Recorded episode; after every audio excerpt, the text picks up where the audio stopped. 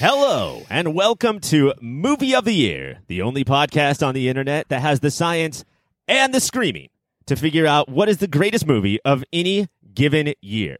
My name is Ryan, and tonight is a very special night because we are going to forego doing old ass movies that nobody cares about and continue in our very special series, Movie of the Year 2020. Lockdown. My name is Ryan. Did I say that already? Yes. I, Okay, I'm I'm- sorry. I'm. I was. I'm blocked out. What? Okay. So I need you guys to wake Great up real start. quick. I'm going to start with introducing Tompkins and It's give me, Simone a second to wake up a little bit. Tompkins, how you feeling tonight? I'm great. I am stress free, uh, rising and grinding, as they say, getting that bread. I love it. Okay. Now, Tompkins, you are in competition tonight for Yes. a movie called Never, Rarely, Sometimes Always. Yeah. Okay. And I'm a little nervous about you winning tonight. So Tompkins. I'm going to give you a point right off the bat. Um, you have never won any of this before. I've done so, two. Although one was about my own poetry, so it really that counts for more than one, I guess. So, but like Ofer though, right? Yes. Okay, so you said that you were going to bring in the easiest competition you could possibly find. Yeah, the And opposite with of us- a ringer. With us tonight is Simone. Simone, how are you? I'm great. Thank you for having me. I'm really excited. Simone. And, uh, There's your point. wow. Yeah. She sounds. Oh, we're high tech, baby. I love So you get- her. This is in a this is a competition, guys. So you will be battling it out to see who likes uh, a movie about abortion the best, and who can talk about it better than the other one. Hell yeah. Yeah. All right. So before we get into the nitty gritty of this movie, just overall thoughts.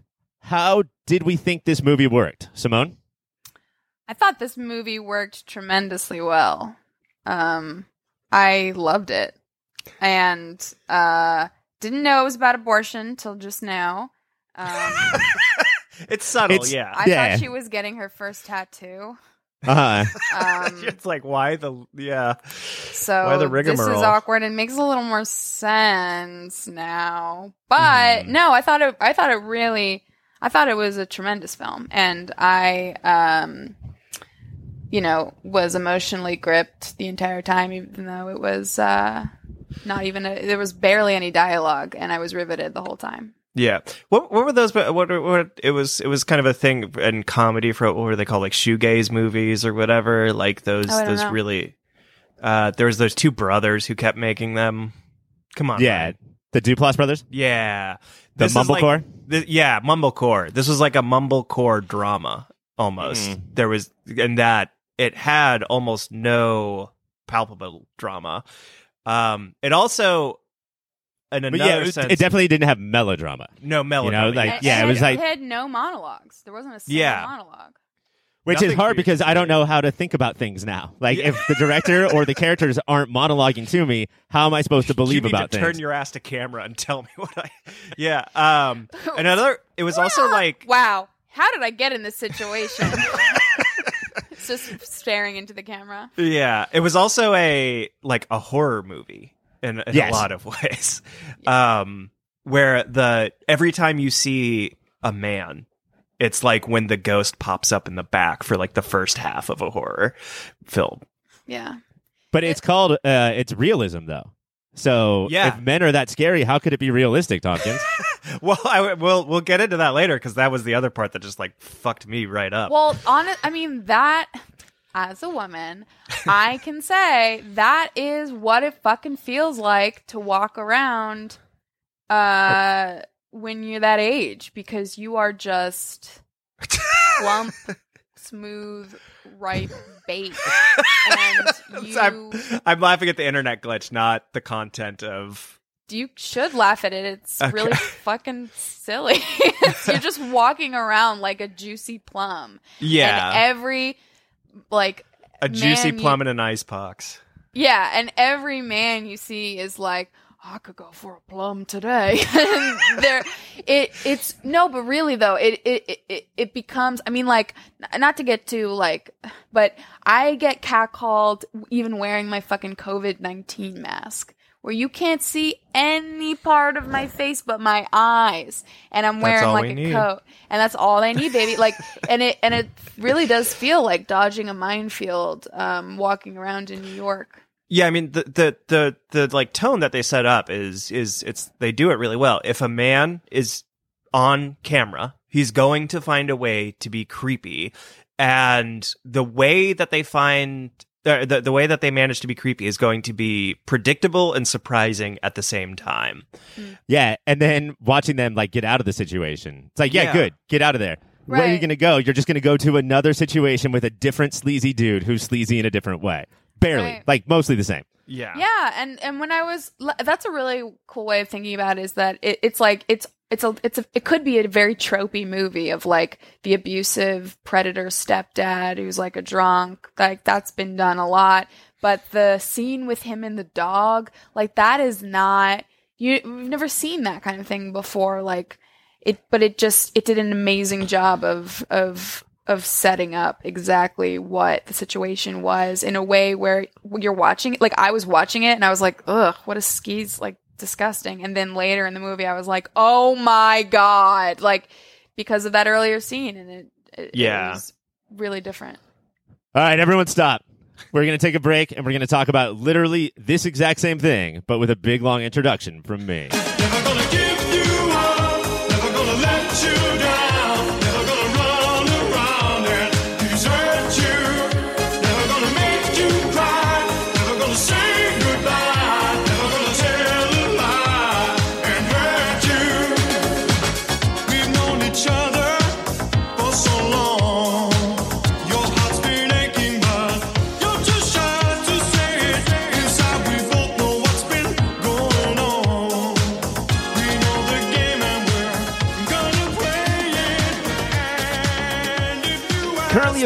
For rent on the regular platforms, Never, Rarely, Sometimes, Always, is the third feature from Beach Rats director Eliza Hittman. Winner of awards at both the Sundance and Berlin Film Festivals, it tells the story of Autumn, played by newcomer Sidney Flanigan, a 17 year old girl who can't get an abortion in her rural Pennsylvanian hometown because if you're a minor, your parents must be alerted. Luckily, Autumn has Skylar, her best friend and cousin, who steals money from their grocery store job to get her to New York, where the abortion laws are less strict. Taste buds, I ask you this. We often don't consider the world building aspects of films this buried in realism. Why would we? It's our world. But let's take a look at this film's first 20 minutes or so. What does the movie do to let us know what world we're in, and how effective is it? Yeah, the the I mean, I'm thinking of the the opening scene, which is almost surreal. Um, which you have a bunch of kids at like a doo-wop themed talent show, um, performing Innocence, and then you have Autumn come out and just completely. I don't know if she's unwilling or unable to do it. Um, and and that's like a question that kind of goes on throughout the film but she's she's playing an oldies song but she's doing like a sad fucked up cover of it and really sticking out and Tompkins. you you kind of it, it's weird that it leaps from that place. Like i was kind of set up for this movie to be doing more surreal stuff but the rest of the movie from there is for the most part super low key super down to earth super real. It just gives you this really weird note to start out on. And it also, I mean, it, what's interesting is that it, at looking at the first 20 minutes after having already seen the rest of the film, you realize that that first scene where she's singing is the only time she exhibits any personality the entire film. And right away, she, right off right off the bat is, you know, singing her heart out and it's immediately slapped down and rejected by an asshole man in the audience. yeah um, Who nobody reacts to at all. Like, some guy screams slut at her, and then it cuts to other parts of the audience, and nobody is upset at all. They're like, well, yeah, you know, that happens. That's just how it Yeah. works. yeah it's that she weird Just non-react keeps of going. yeah it's it's not quite like no one is like ha ha ah, yeah, woo.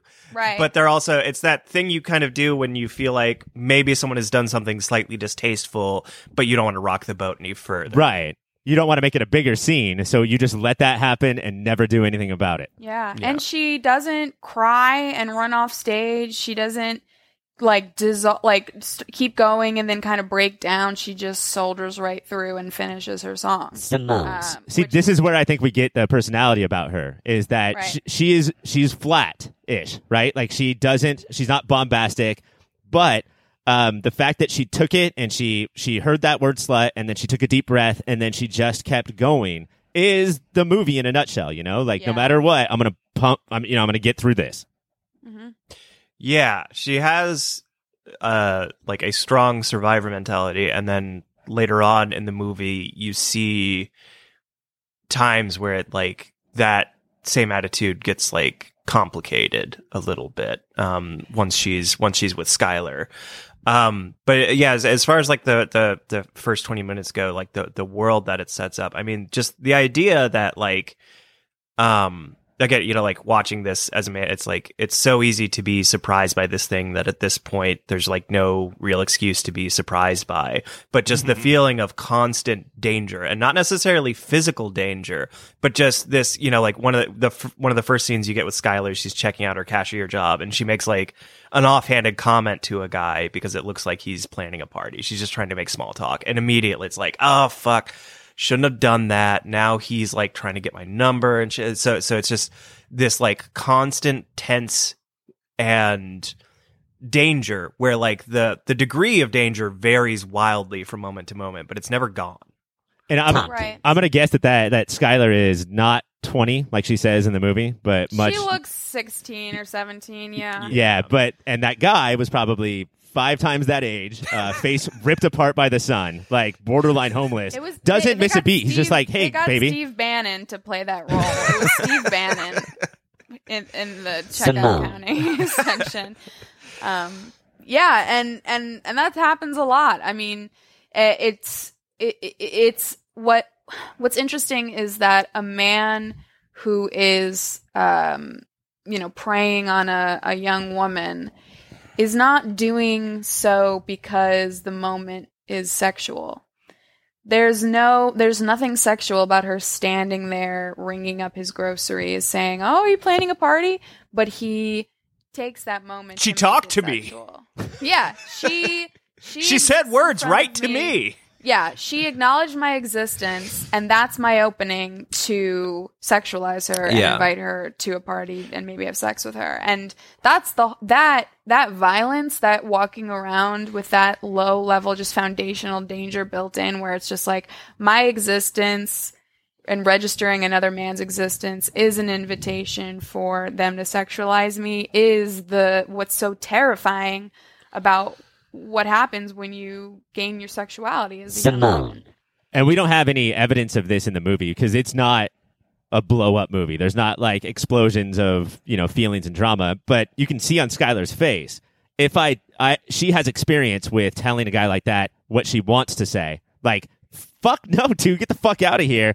And then how guys like that will typically react in that situation, you know, where they're not going to be like, "Oh, I am so sorry. I misunderstood the signs and I will be on my way." That is not how it goes down. Yeah, with, with Skylar specifically, the the way her character works, it's it's that you get the sense that she's has realized and is in the process of further realizing that she has what feels in some ways like a terrible power because Tompkins. she knows you know like if i say anything if like the way that she interacts with people around her is much more active and engaged than the way autumn does. And a lot of it it's because is she's like i have no choice. I'm already caught up in this thing. In some weird ways i can potentially use that to my benefit or to get out of the situation. But she's th- this feeling of like that she is wise beyond her years because she has had to deal with this so much already is like very much there.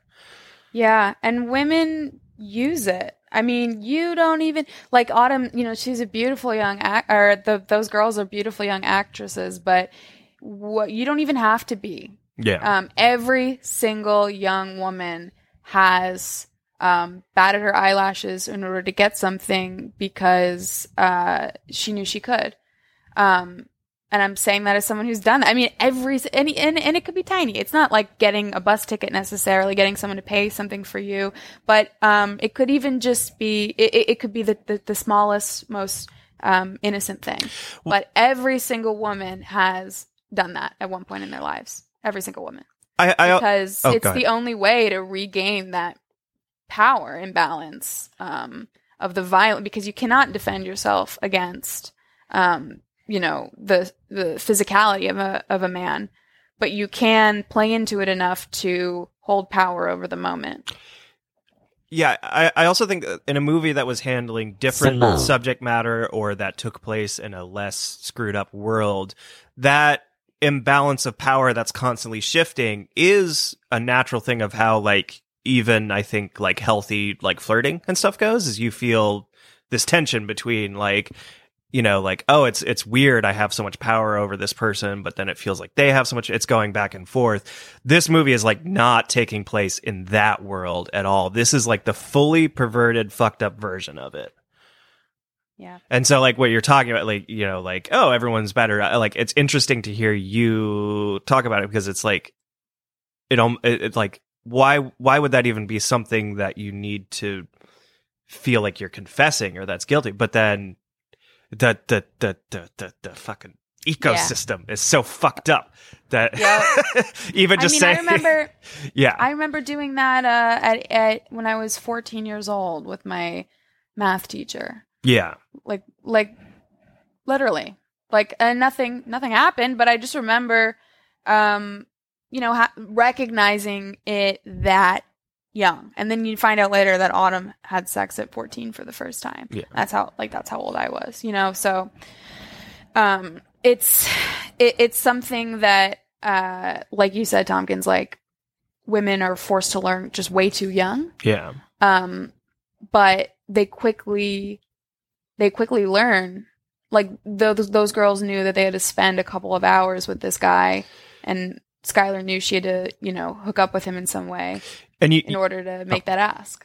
Yeah, and you you see it a couple different times throughout the film, like enacting what you were just talking about, where especially with Skylar, she will do something where it's it's um because because with uh what's what's the the Steve Bannon character? Jasper. With Jasper, there there are times where it feels like she maybe is enjoying flirting with him, um, and I think that what what makes that so tough to reconcile with is knowing if you ad- if you admit in any way that you take pleasure in flirting or that you like to you know tease a guy, whatever that that to the exact same extent that just saying hi to a guy is an excuse. It just keeps it you know it feels like someone else is going to take that and use it as fodder. Yeah, there's a real uh, if you give a mouse a smile thing going on where if I am just polite because I'm polite, or if I'm having fun with it exactly as it is right now and no further, then many people will say, "Hey, doors open. I you have now given me like the the checkered flag to do whatever the fuck I want." yeah oh my god the other day I delivered I literally was delivering groceries to somebody in need in a, in like crisis because of COVID-19 and I gave him his package of groceries whatever and then f- not even 5 minutes later I get a text that says um you so gorgeous beautiful and then the next text after that was can I ask you something? And then the next text after that was, "Are you Jewish?" And I was like, "Ah, no!" classic pickup line Classic pickup line. My family is starving, and you just um, fed my family for a week. You so beautiful. Are you Jewish? And was it a like I hope so or I hope not kind of question? I don't know. That's the But weird thing about that question. yeah, Yeah, I. It wasn't a Jewish guy. there's no so- right amount of enthusiasm to have The the answer was it was either that he wanted me to be Jewish for a disgusting fetish reason, or he didn't want me to Jewish be Jewish because of some bigotry reason. Either way, I was just like, yeah once you ask that there's no answer where you can be like cool all right yeah, yeah, yeah. yeah all right i'm just yeah, curious yeah, I'm thinking of converting. So it's just- Uh, yeah, so the movie sets up in a way where we know that we're in a town that is pretty poor, and we know that, like, we have dozens of examples at the 20 minute mark that guys are not cool to girls who are 16 or 17 and look 16 or 17. We're going to take a break from talking about this movie uh, and talk about different girls in different movies when we come back.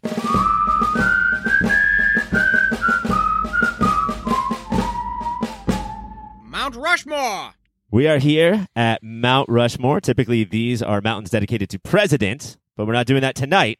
We are going to build a mountain dedicated to female friends. So, two heads per mountain instead of that stupid one presidential head per mountain like that other one has. You guys are going to alternate, go back and forth uh, to see who is the most iconic or four iconic friendships of female movie history. And I will decide who gets on and who gets the toilet flush.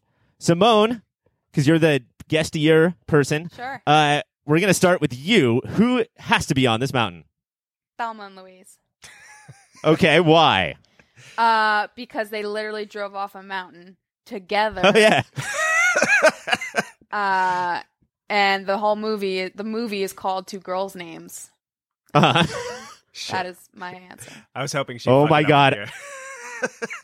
I just thought of a new one for this. When you said two girls, it made me think of a different movie of two friends go- going through a journey that hopefully one of you mentions. But that is definitely on the mountain. yeah. All right. Tompkins, what do we got? Now, you have never seen a movie that has female characters. Is that correct? Well, I've I have seen. They might have. I usually close my eyes in time. Uh So sometimes it seems like there might be, but I'm like out of there by that point. Um, but I have heard that there's a little movie that how do I describe it? One of them can't sing but is hot. The other is hot but can't sing. They team up Freak the Mighty style and live an entire full life together. The magical world of beaches. Hillary and Cecilia from Beaches. Hillary and Cecilia Beaches. Yes. Okay. Um, this is an all-time cry movie that I have not seen because I'm a crier and I don't want to go through it. It Has is. anybody actually seen the movie? So I've seen it like 50 times and I'm not joking. It was one of the few movies we had on VHS growing up, so I would watch it sometimes a couple times in a day. Wow. Okay. cool. It's I, Bette uh, Midler have and friends, Barbara but- Hershey, I believe, play them. Barbara Hershey, yes. Yeah, they're great. Bette Midler sings. She has the one song that's like industry, charity, faith, whoa. you know what I'm talking about? Come on. Yeah. yeah. I know what you're talking about. It's Cecilia and who? I'm sorry. Cecilia and uh, Hillary. Oh, clearly a big fan of beaches. I just know them as Mrs. and Mrs. Beaches. Is Beaches that movie called Dune? Yes. Okay, I have seen that. okay. Tompkins. Tompkins, you get the point there. Two spots gone, Simone. What do you have? Um. Oh, what were their names? Hold on. Wait, wait, wait. The the the movie is Not looking good. Cl- Clueless. Uh. The girl in Clueless and her friend in Clueless. Yes. Alicia Silverstone's character and Cher and Dionne. Yeah, Cher and Dionne. Sharon Dion. Uh, that's a movie about um, what it's like to be young and in love with your brother, Yeah. and you need a true. you need a friend there, there to guide you through. And they were really cute, and they had a lot of bun- a bunch of cute little montages. And they got in a fight where they didn't talk for a little while. Right. Uh, Tompkins did Mr. and Mrs. Beaches get in a fight. Oh, a huge. fight. oh my God, you have no idea. Like years, they do not talk. All right, unfortunately, Tompkins, uh, Clueless is my favorite movie of all time, and it's definitely going to get on. We only have one spot left, Tompkins, so better make it good. And I already have in my head who takes this. So, it's so just- obvious. I know what it Ge- is. yeah, just guess what I'm thinking. I know what it is. Well. Mm, boy, that Guess faster though. that's throwing me. Uh, Stella and the Delilah from How Stella Got Her Groove Back. No, can I guess it? Can I guess it? I know what it is. It just came to my mind. Uh, it is your turn. Frances and her other friend in Frances Ha. No, it is not that either. That's Okay. the That's- whole movie's about two girls and to be best friends. Flusher, Flusher Ryan, That Flusher real good. Simone. I'm gonna kill Amy and Molly from Booksmart.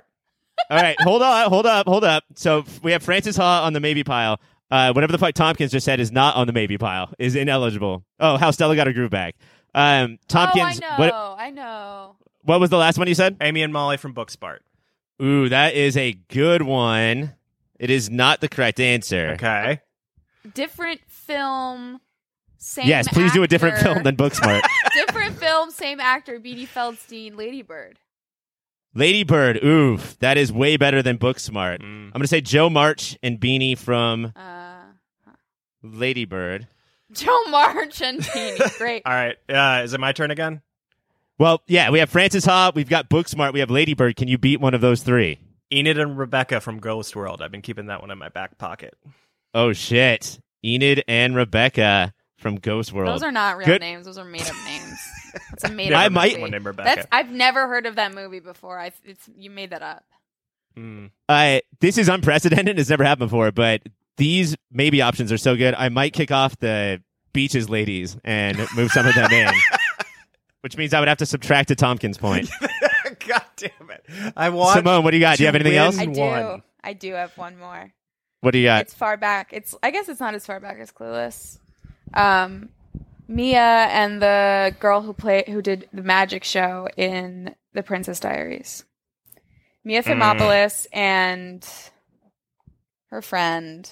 Boo. That did a magic show? She had like a cable show. Her friend was named That's not even a movie about their friendship. The friendship is incidental to the plot. That's maybe true. Tompkins. Tompkins, Oh! what do you got? I've got. Um, should I? I have two more. Should I just list them? Yeah, just give them to me. Annie and Lillian from Bridesmaids, which I know you said we're not looking for ensemble, but the film is built around their specific friendship. They have the classic 100%, falling out, yeah. They have the classic growth. There's also Destiny and Ramona from Hustlers. Maybe too new, but I thought I'd I'd offer it up. Wait, I have a better one than that. Sorry. Yes. Romy and Michelle from Romy and Michelle's high school reunion. Simone. Yes. Simone. Yes. The final answer is obviously Romy and Michelle. Um, and I am going to take off the Beaches girls. What the? F- How's that taste? Simone is beating me by more points than it should be possible to beat someone by This in a Mount theme Rushmore. is the the theme of this episode is women. So you can't have a woman on the show and not expect her to win. She's gonna win. Is that- Is that a good theme? Like, can you just do that? Or like women for a parade or a dance? The theme is women. Women. All right, guys. Here is your Mount Rushmore of female friendships. We have Thelma and Louise, uh, those two from Bridesmaids, Cher and Dionne from Clueless, and Romy and Michelle from their high school reunion. I, I'd watch the shit out of that movie. Me too. I dare you to watch Beaches and not eat crow. When we come back, we're gonna get. Actually, we're going to leave uh, all of these not paying people aside. We're going to go to Patreon land, where we are going to discuss the movie more and also talk about Romanian films. I want talk about Serbian films. I'm rare. I'm rare. I'm rare. I'm rare. I'm rare. I'm rare. I'm rare. I'm rare. Like a two dollar bill. Like a two dollar bill. Like a two dollar bill. Like a two dollar bill. I'm rare. I'm rare. I'm rare.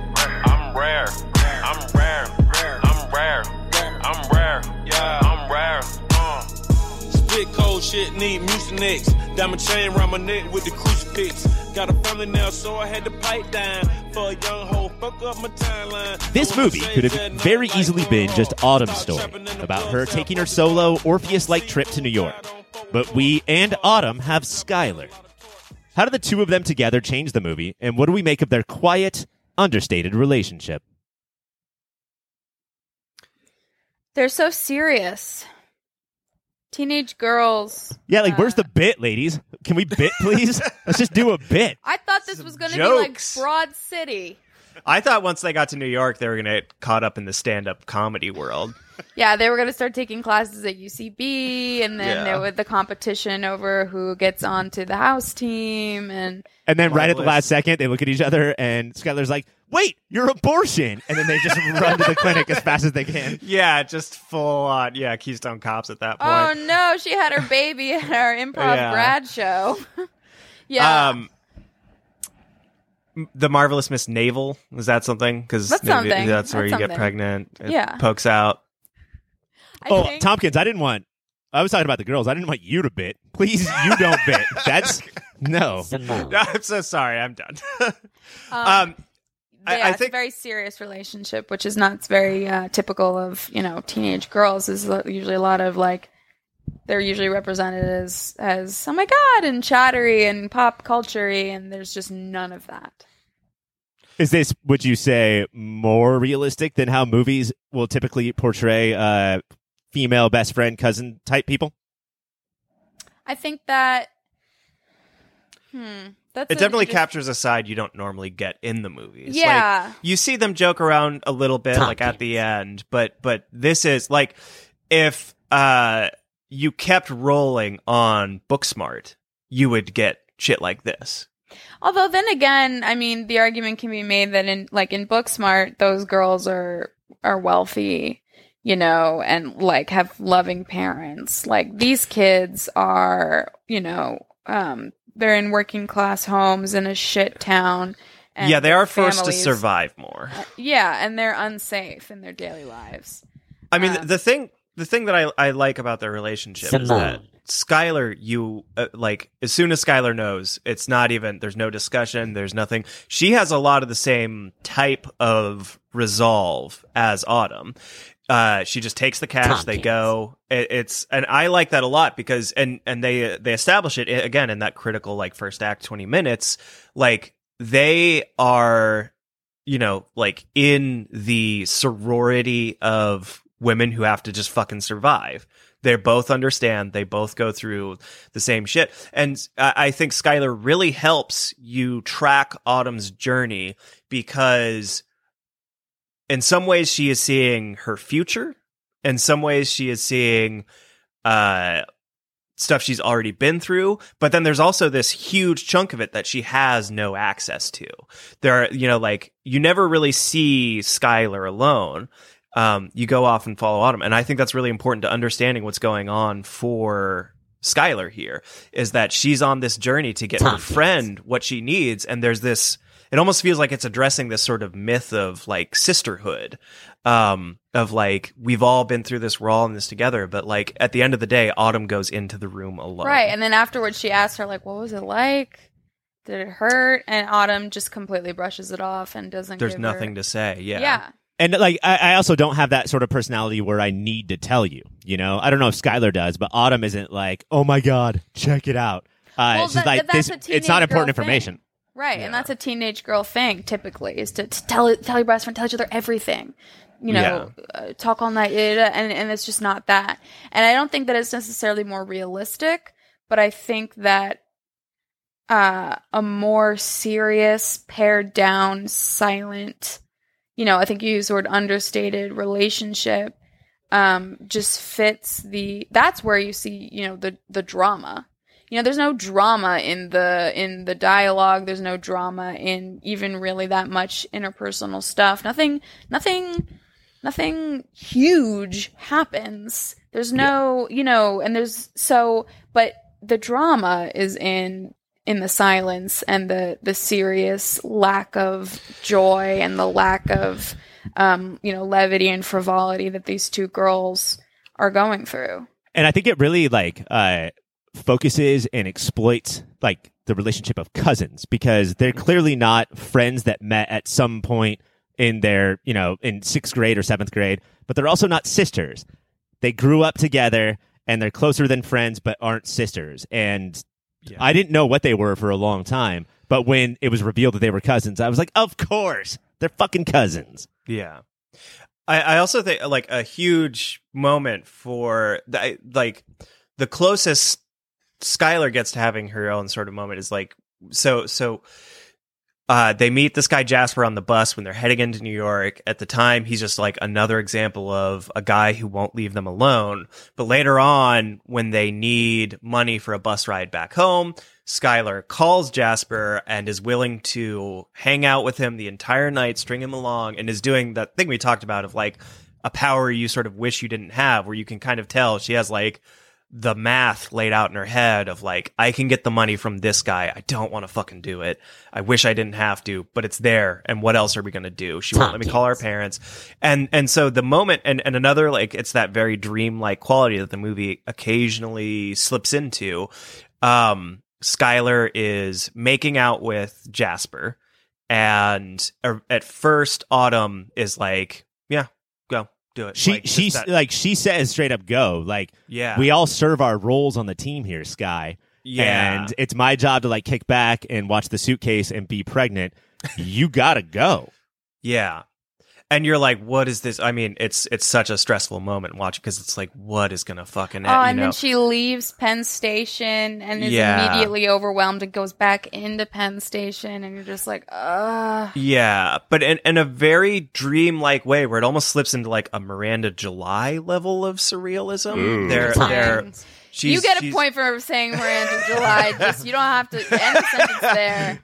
Miranda July. Miranda Don't do it. Simone. Thank You know how that works, Tom King. I know. I know every time. Anyways, see, so Skylar's is making out with Jasper, and Autumn comes up to her behind this pillar and just reaches out and like grabs on to Skylar's little pinky, and they just hold hands while Skylar has to do this disgusting thing she doesn't want to. And I think that is this like coming together because it's not just that.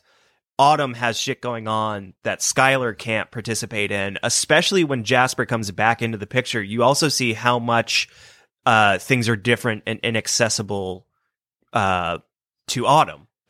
And, and like when Jasper and Skylar seem to be like having slightly more fun, like Autumn is sitting there being like, I'm fucking pregnant right now. But they have this like coming together moment of like, there's nothing to say, there's nothing to do, we can't fix it. But there's just this like tiniest little contact that makes all the difference. And the reason why that scene is perfect is when Autumn grabs Skylar's hand, it's not like the music swells and the strings blare and they close their eyes and they know that they're together. But Skylar's first reaction is like, what the fuck? Is there like seriously another guy touching me? oh, no, wait, it's my cousin. Okay, we're going to be okay. Yeah, and it also really just underscores how fucking creepy this guy is. Because, you know, you could just be like, oh, well, he's like, you know, like a 23 year old. Yeah, it's gross that he wants to hang out with a 17 year old, but it's like, why are you hanging out with these two girls while you're in New York? You don't care that, that, they're obviously younger than they're saying. You don't care that one of them is completely checked out, doesn't want to be there. It Simone. looks physically uncomfortable and barely speaks to you. You don't care that that they have these weird reasons for why they can only do certain things. You're just like, great, as long as I can continue to hang out with you and buy you drinks, I'm Yeah. fucking fine. It's with it. It's working. It's just like, do, are you in the city to meet up with people? Where are the people you said you would meet up with? You're just hanging out with two strange young girls Yeah. doing who are unhappy, and you don't see any. You know, I'm sure he's. And the thing about these kinds of people is they're not stupid. They can see it. They just don't care. Yeah, they're give a shit. yeah. It's it's like a different. It it doesn't really glow on their predator vision like other stuff does. And I think that the movie is trying to like not trick you, but sort of like coax you into thinking that like, but not not all guys. Like Jasper is not without his flaws, but look, he's a stand up guy. And then yeah, he pays for their ticket. yeah, Well- it- but the second he can make it transactional, he does, and does not miss a beat. Like he hits that as hard as he can. Yeah. I, I, I think that so so there's like also an interesting discussion to be had about like the experience of watching this as someone who identifies as a man versus someone who identifies as a woman because as a woman viewer like I, I think that the experience is more like you're you're seeing it through audio obviously and the whole world is pressing in around this as a guy you're getting that but you're also thinking of the times where it's like how close to Jasper have I been Right. Mm. and because I think one thing this movie does very smartly is there's no bad guy. There's no like this is the one who hurt me. This is it's it's this infinite collection of like, you know, tiny, you know, tiny little pinpricks in some cases. Tom. And so then as a guy watching it, it really forces you to question like when have I just been that tiny little extra bit of like shitty weight on someone else's life? Yeah, I mean, I've certainly, as a teenager, made out with people who I did not want to be touching. Um, you know, gone on dates with people I did not want to be going on dates with.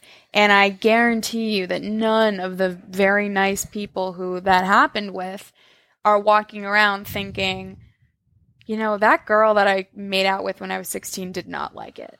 Like there's they don't they don't know.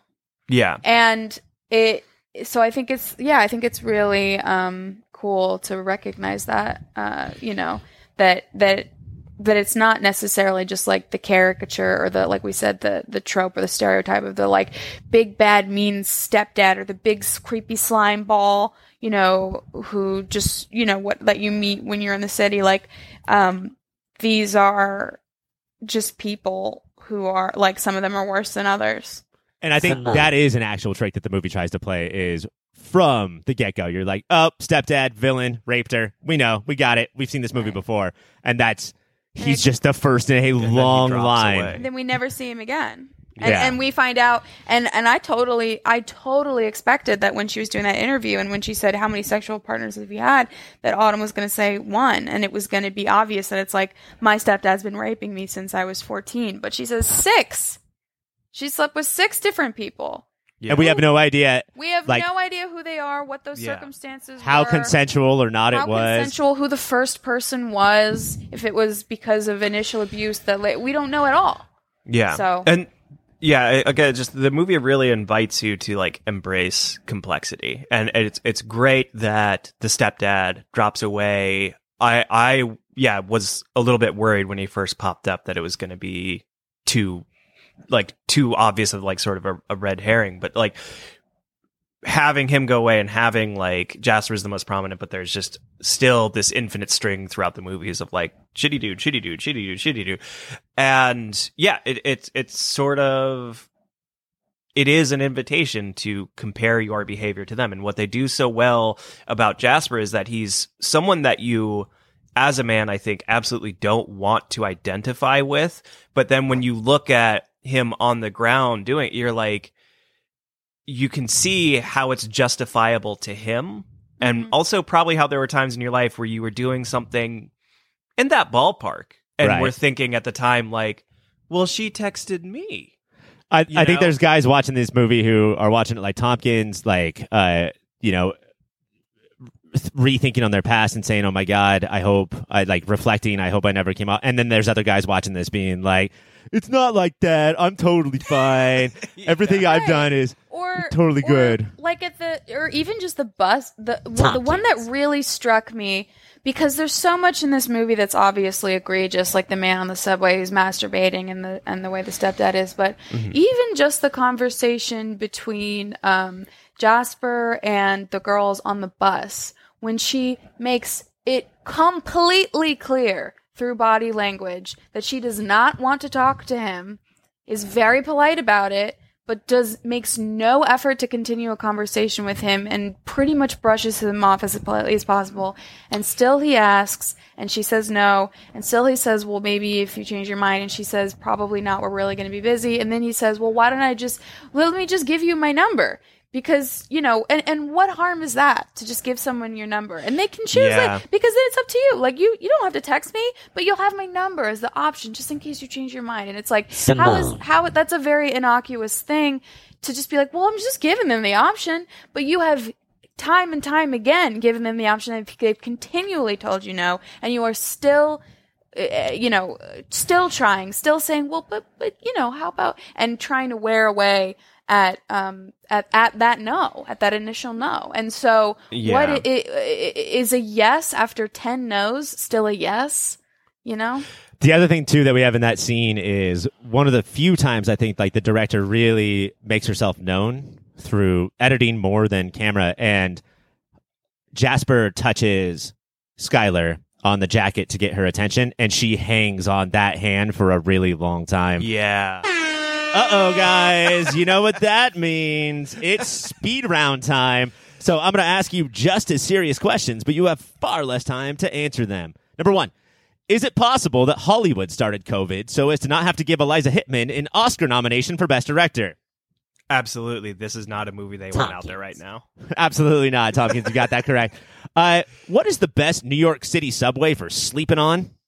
The 1-2-3 line. You can go express or local. It runs forever back and forth. It doesn't have the weird seats on it that are all different directions, so you no, can lie down wrong. on the bench. answer. Wait, is this only supposed to be Tompkins right now? No, it's No, it's never supposed to be Oh, Tompkins. The, the answer is the Q because you wake up in Coney Island.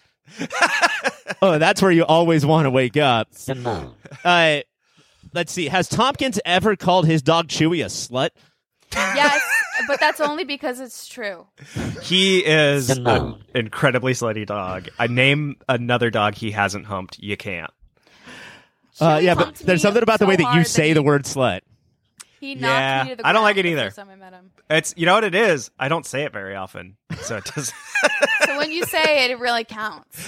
well, it's like it's like okay, that's someone who's clearly not practiced. It's it's stumbling out of his mouth. We already got into this, but not enough.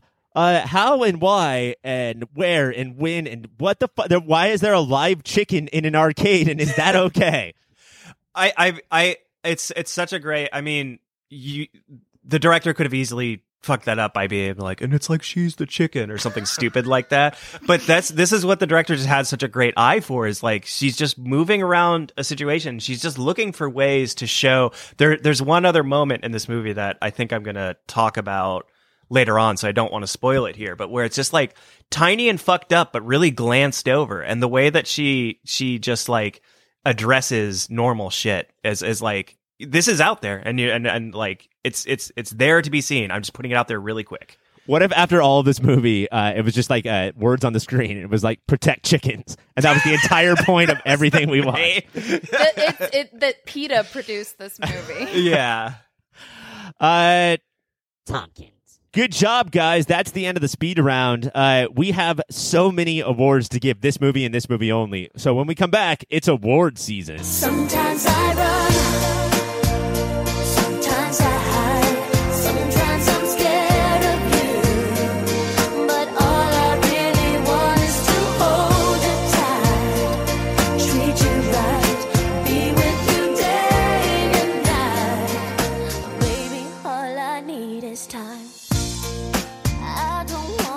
That's right. It's awards time. You guys are going to nominate uh, different things for awards, and I'm going to decide who is the winner and who gets the points. First up is New Yorkiest moment. Now, Simone, you've only visited New York for a couple days, so we're going to start with Tompkins, who is the king of New York. What is the New Yorkiest moment? The New Yorkiest moment is the subway jerker. Guy jerking Christ. off in public is New York baby. Now, I am from uh, Southern California, so we only have Subway sandwiches, but that does not stop me from jerking off in Subways. Simone, what do you got? Well, that was going to be my answer. So um, I Just guess, do it. You're probably going to get the point.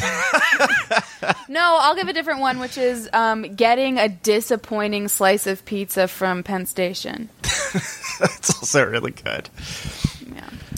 Yeah. Uh, yeah. Uh, Tompkins. all of my, I've never been to New York. It horrifies me, and it's because You've of all the people. been here, really? Wow. I've never been. Yeah, it's just the people jerking off. Scares the shit out of me. Yeah, every time Tompkins and I would ride the subway, I'd be like, "Oh, again with this," and he'd be like, "I have to." It's New York." sorry. It's New York, baby. I grew up here, so I've seen, you know, I've seen every man I love masturbate in public at this point. And Uh, many that you don't. What? Many that you don't love. Many that I don't love. No, I've loved them all. Well, as soon as they start ju- jerking off, you sort of fall in love with them right at Yeah. the moment. Yeah, Simone, that's how I met my husband. most most pregnant moment of the movie. Um, definitely when she is having her uh, miscarriage. uh, you really remember that she's pregnant there uh, when she starts bleeding because of the first part of the abortion. You're like, this girl's this girl's pregnant. She's That's pregnant. fucking pregnant. Yeah. Uh, Tompkins, can you beat that? I hope so. I have one that's uh, very pregnant in both senses of the word, and uh, it's when she gets the ultrasound at like the weird pro life clinic, and they're like, "This is gonna be the best sound you've ever heard," and it's this like alien fucking a sheet of tinfoil noise while you the see this little alien fucker baby inside of her. She's so pregnant. It's so pregnant with tension. It's a horror movie moment. Wow. Like she should Yeah. have said to that clinician, like, "Bitch, you ever listen to the Smiths? The most beautiful sound I've ever heard is not this heartbeat." That was also in her hometown where she was like, "Wait, is this just one of those grocery stores pregnancy tests?" And the doctor, quote unquote, was like, "Uh, yeah. What do you want, idiot?" Uh, pound for pound performance, which means it doesn't have to be one of the leads. Just who spent their screen time the best. Simone, which performance do you think won?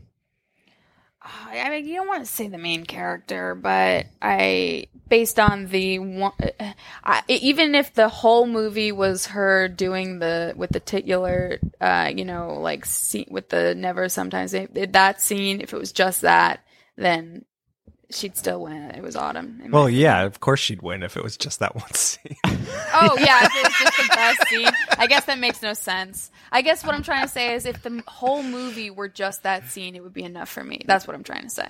okay, that's fair and better. Um, Uh, Thank you. Very hard to argue with Tompkins. I would say almost impossible. I'm going to put my hand right above the Simone button. I'm gonna go with Talia Ryder, uh, who plays the cousin. I was absolutely blown. I mean, she does not get a never, rarely, sometimes, always moment or scene. as they call them in the acting Yeah. world. yes, it's the new four year consideration. Um, in a movie that has very little moments to act, she gets even fewer than Autumn, and you get such a full and beautiful understanding of her character. I thought she absolutely blew it out of the water.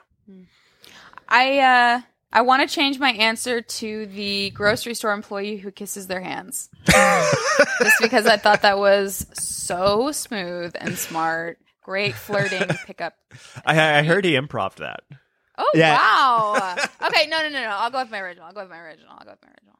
And I like how they were like, "Oh, we'll get some Foley in here for the kissing," and he was like, "Oh, no need, my friend. These are going to be some loud kissies.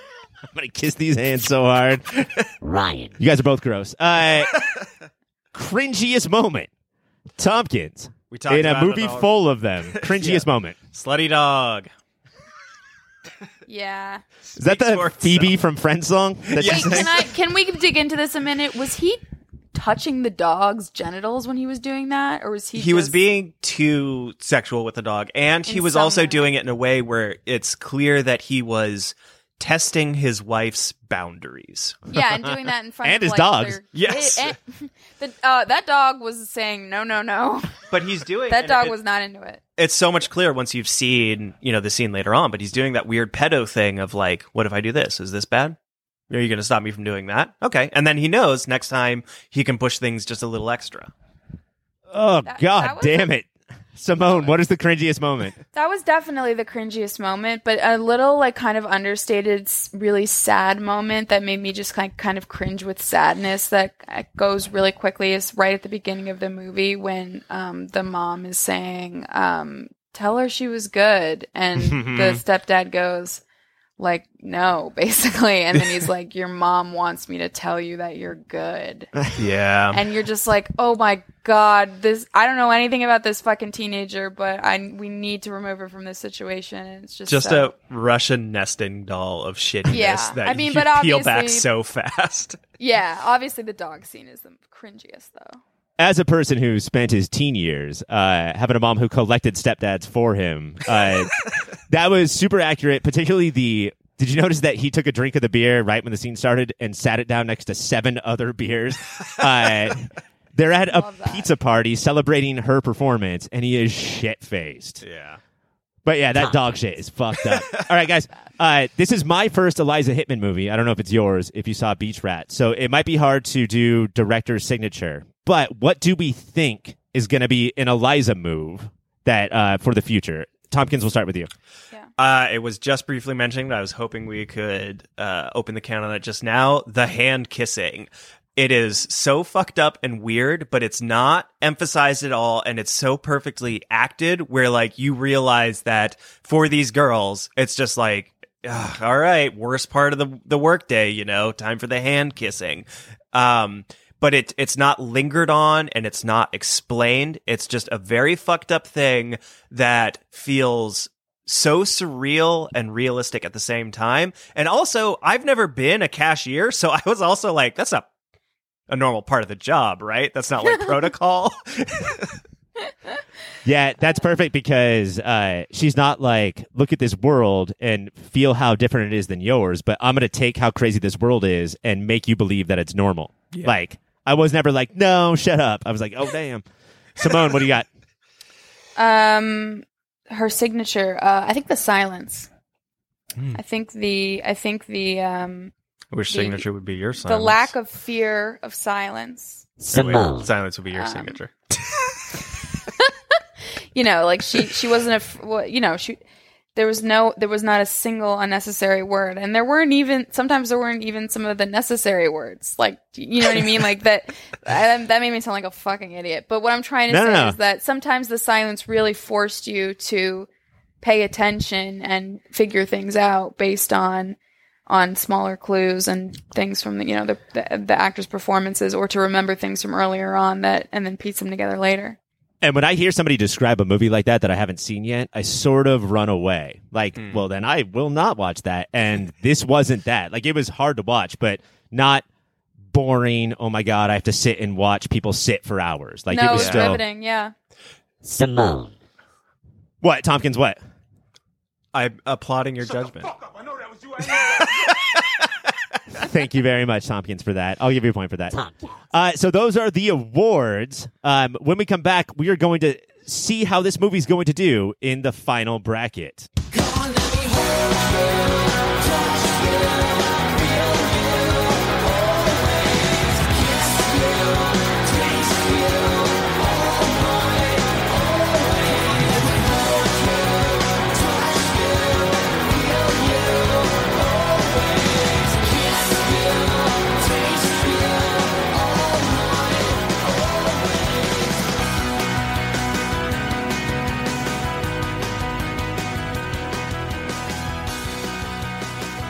And we are back with the final scores. But before we get to that, I want to know, without having a bracket or knowing what the movie is up against, how do you guys think this movie is going to fare as the movie of 2020? It's so hard to. there are so many variables Have at there play. been I- any other movies this year? Yeah, I mean, at Yeah, this point, have. its strongest competition is The Way Back, which is good in a very different sort of way. Um, I think it's going to be a strong contender, and and especially for the Your Pop Filter brand, it's going to do very well. Which is Um, the pop filter brand is just trying to prove that we're woke. So that we're woke and smart. Um, I I think it I think it'll do very well. I I feel like in a because it's so understated, even for critics of our caliber. In a normal year, it might wind up getting overshadowed by like a louder, more fun movie. But Hmm. in this current environment, I it, it feels it's not quite a lock, but boy, is it a strong contender. like let's be clear, it's called Never Rarely Sometimes Always, not Never Rarely Sometimes Always World Tour. So that is going against it hard. big knock against it, yeah. If they could figure out how to make it into kind of like a like a boss baby kind of thing, where there's I- like a boss baby, It was distinctly missing, yeah, like a boss baby element. And Like- she had siblings. and she was gonna have a fucking baby, and then they were they just took that off the plate entirely. this is the boss baby origin story. He was This is- aborted. yeah. The boss baby was a- boss baby. So for those of you who don't, uh, you're not Patreon members, just so you know what you missed. Uh, Oh, yeah. Tompkins and I had very serious uh, film conversations in British accents about this movie and all movies, while Simone screamed "Boss Baby" at the top of her lungs over and over and over again. As And- I want to do. Yeah. As and I ball her- my fists up like a little baby, and I go. You sound like a switchblade. All right, we have got to get to the score. Simone, you had a rollicking, very high 31 points, but unfortunately, this pompous piece of shit asshole scored 36 and is going Oh. to take the show down tonight. Yes. Uh, so, Tompkins, you know more about women than anyone else. Well, what do you What do you say about that? I think they should be loved and respected. I shouldn't have started out that way because that's not a good premise for a bit. I honestly believe it. Uh, I'm trying to win graciously because I want to do it more. Yeah, Uh-huh. really white knuckling. Simone, you were a You- great guest. Sorry, I wiped the fucking floor with you.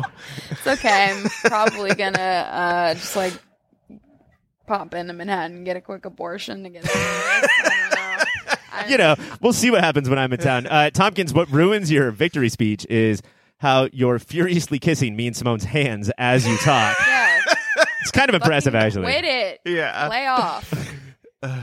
I alternate so quickly is the thing. The time in between kisses is Yeah, I never know which hand. Uh, and that is our show. We have ads to do, but I will do those later. Simone, thank you so much for uh, coming on and uh, losing to Tompkins. If people want more of you, how do they do that? I just deleted my Twitter, so congrats to me because wow, my mental health needed it. You can follow me on Instagram at local honey, spelled H U N N Y, or you can go to my website simonenorman.com, which is where I put my things that I write, and you can watch me on um, CBS All Access on the show Tuning Out the News. You canceled your Twitter with all of your followers and then came on this podcast. Yeah, so had- thank you for I that. had 30,000 why do you followers. think she I was I was mortified. Yeah, so, sorry about that, but I'll boost it from the DSA account. That's fine. perfect? You will still get your check. Tompkins, where can people find you? They can find me at at Tomp Official on Twitter. Nowhere else. Okay. No address or anything? Nope. Uh, I'm P.O. looking for box? one. HBO Go password? If It's you got one, Simone is beautiful. That's his password. I'm I'm stoked at how cool you are with that, Simone. That that's his password. All right, we're yeah, gonna take I've asked well, him. we're gonna take one last break, and when we come back, the rest of the ads. Okay, now that the children are gone, and it's just me and you, audience, let me tell you about some boring stuff that you don't care about. First of all, Tompkins and Simone, thank you one last time for being on the show. You two were wonderful. Obviously, one was more wonderful than the other. I also want to make sure that I tell you about yourpopfilter.com. That is our home base website. Go there to get everything you need that's pop filter related. Um, and while you're there, go to yourpopfilter.com slash Amazon. Make that your new Amazon bookmark. And then uh, if you use that Amazon, you will support us a lot more and Amazon a lot less. And isn't that what we're all looking to do right now? On the website or in Apple Podcasts or on Stitcher or wherever you get your shows, we do have a lot of them. Right now, you're listening to Movie of the Year.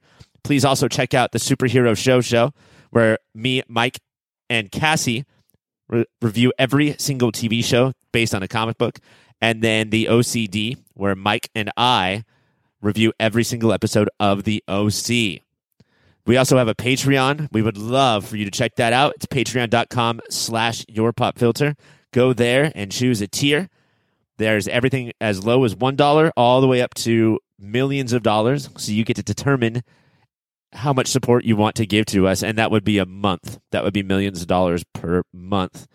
We have a couple of social media things I think that we use. Twitter is at your pop filter. Follow us there. Instagram also at your pop filter. And then if you have any arguments with how tonight went and you want us to face those arguments live on the air, email us contact at yourpopfilter.com and we will fight you with words if you're into that. Okay. So thanks again for listening and we will see you next week.